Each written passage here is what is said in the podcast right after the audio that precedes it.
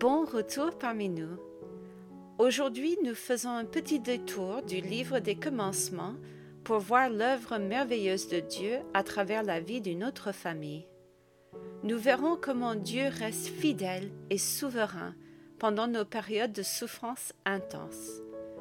Nous verrons que Dieu a toujours un plan dans notre douleur et que même si nous ne voyons pas le tableau d'ensemble, nous pouvons lui faire confiance même dans les moments les plus sombres de notre vie. Allons-y. Dans le premier chapitre du livre de Job, nous avons un premier aperçu de Dieu en tant que roi souverain des cieux. En tant que chef suprême, rien ne peut arriver sur cette terre ou à nous qu'il ne permette. C'est Dieu qui a fixé les limites de l'épreuve de Job et non Satan. Dieu a permis à son fidèle serviteur de subir une perte terrible, mais pas une perte sans espoir. Satan ne pouvait pas prendre la vie de Job. Tant que nous vivons, nous sommes entre les mains de Dieu, et il peut transformer toute tragédie en triomphe si nous sommes prêts à nous tourner vers lui. Nous voyons également dans ce passage que Dieu est un Dieu personnel il se soucie de nous individuellement. Nous pouvons presque entendre la voix du Papa fier au chapitre 1, verset 8. As-tu remarqué mon serviteur Job? Il n'y a personne comme lui sur la terre, craignant Dieu et se détournant du mal. Rien n'est trop petit pour échapper à son attention, et Dieu se réjouit de notre obéissance à son égard. Nous ne devrions jamais perdre de vue l'incroyable privilège que nous avons d'avoir un Dieu qui nous connaît individuellement et personnellement. C'est aussi dans ce passage la première fois que l'on parle de Dieu comme un Dieu à craindre. Ce mot n'est pas seulement une réaction de crainte, mais une reconnaissance révérencieuse de sa sainte personne. Dieu est un Dieu à craindre en raison de sa puissance, mais pour ceux qui l'aiment et lui obéissent, nous ne craignons pas que sa puissance se retourne contre nous. Nous apprenons à le révérer et à l'adorer en réponse à sa puissance incroyable. Tout au long des Écritures, nous verrons cette idée revenir. Il est important que nous gardions à l'esprit que si nous, lectrices, avons accès aux coulisses du ciel et à la conversation entre Dieu et Satan dans les chapitres 1 et 2, ce n'est pas le cas de Job, de sa femme et de ses amis. Alors qu'ils tentent de comprendre la situation horrible dans laquelle se trouvent leur mari et amis bien-aimés, ils ne disposent pas de toutes les informations.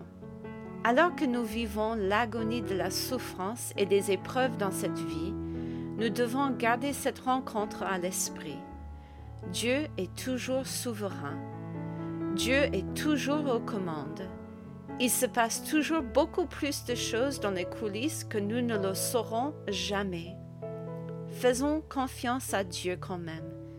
Il sait ce qui est le mieux pour nous. Job a reconnu la souveraineté de Dieu dès le début de ses épreuves, en Job chapitre 1, verset 21.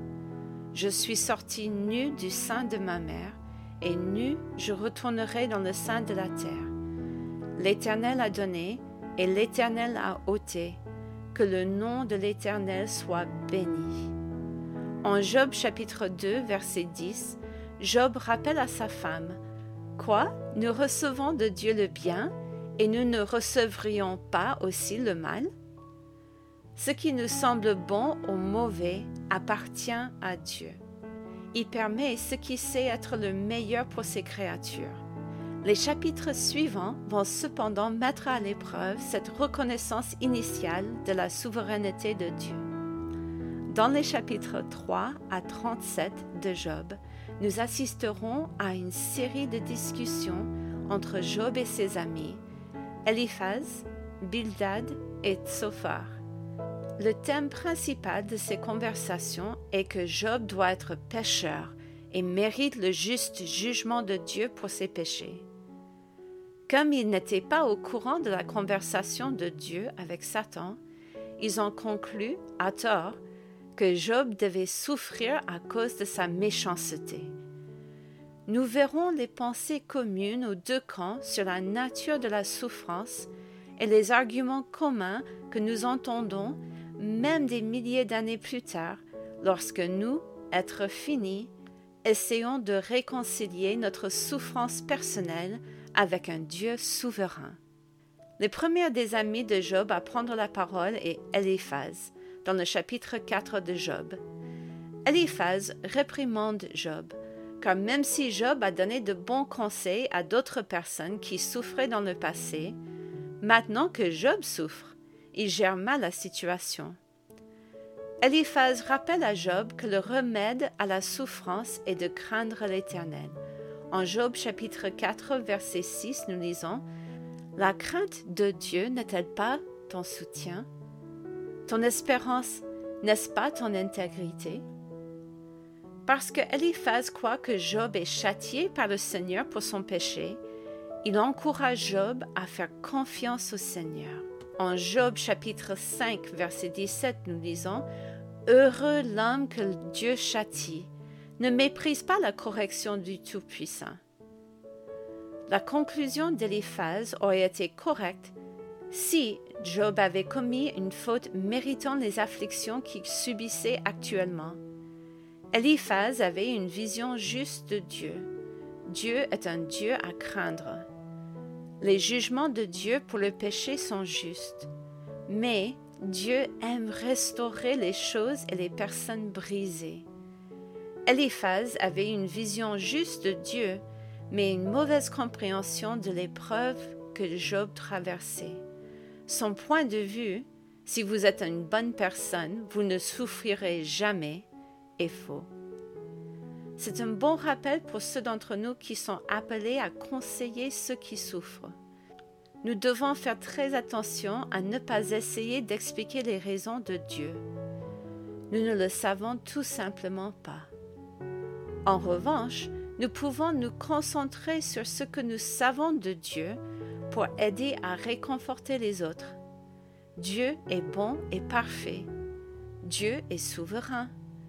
Dieu ne permet pas que la souffrance soit cruelle. Ses voies dépassent de loin notre compréhension limitée.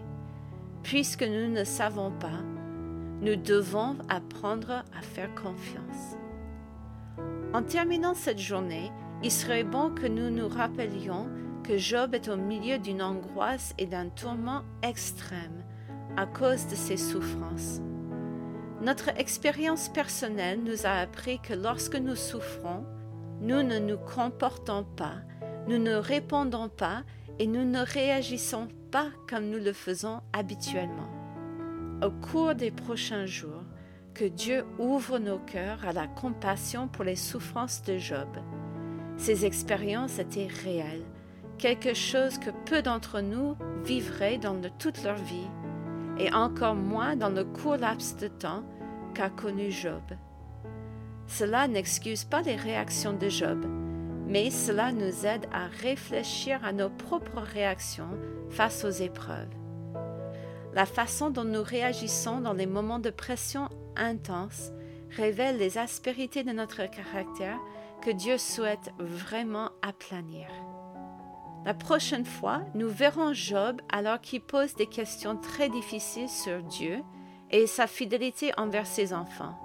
Aussi douloureux que soit le prochain chapitre, nos cœurs peuvent être encouragés de savoir que Dieu nous aime tellement qu'il nous a donné dans sa parole une feuille de route pour nous guider à travers la souffrance. À la prochaine!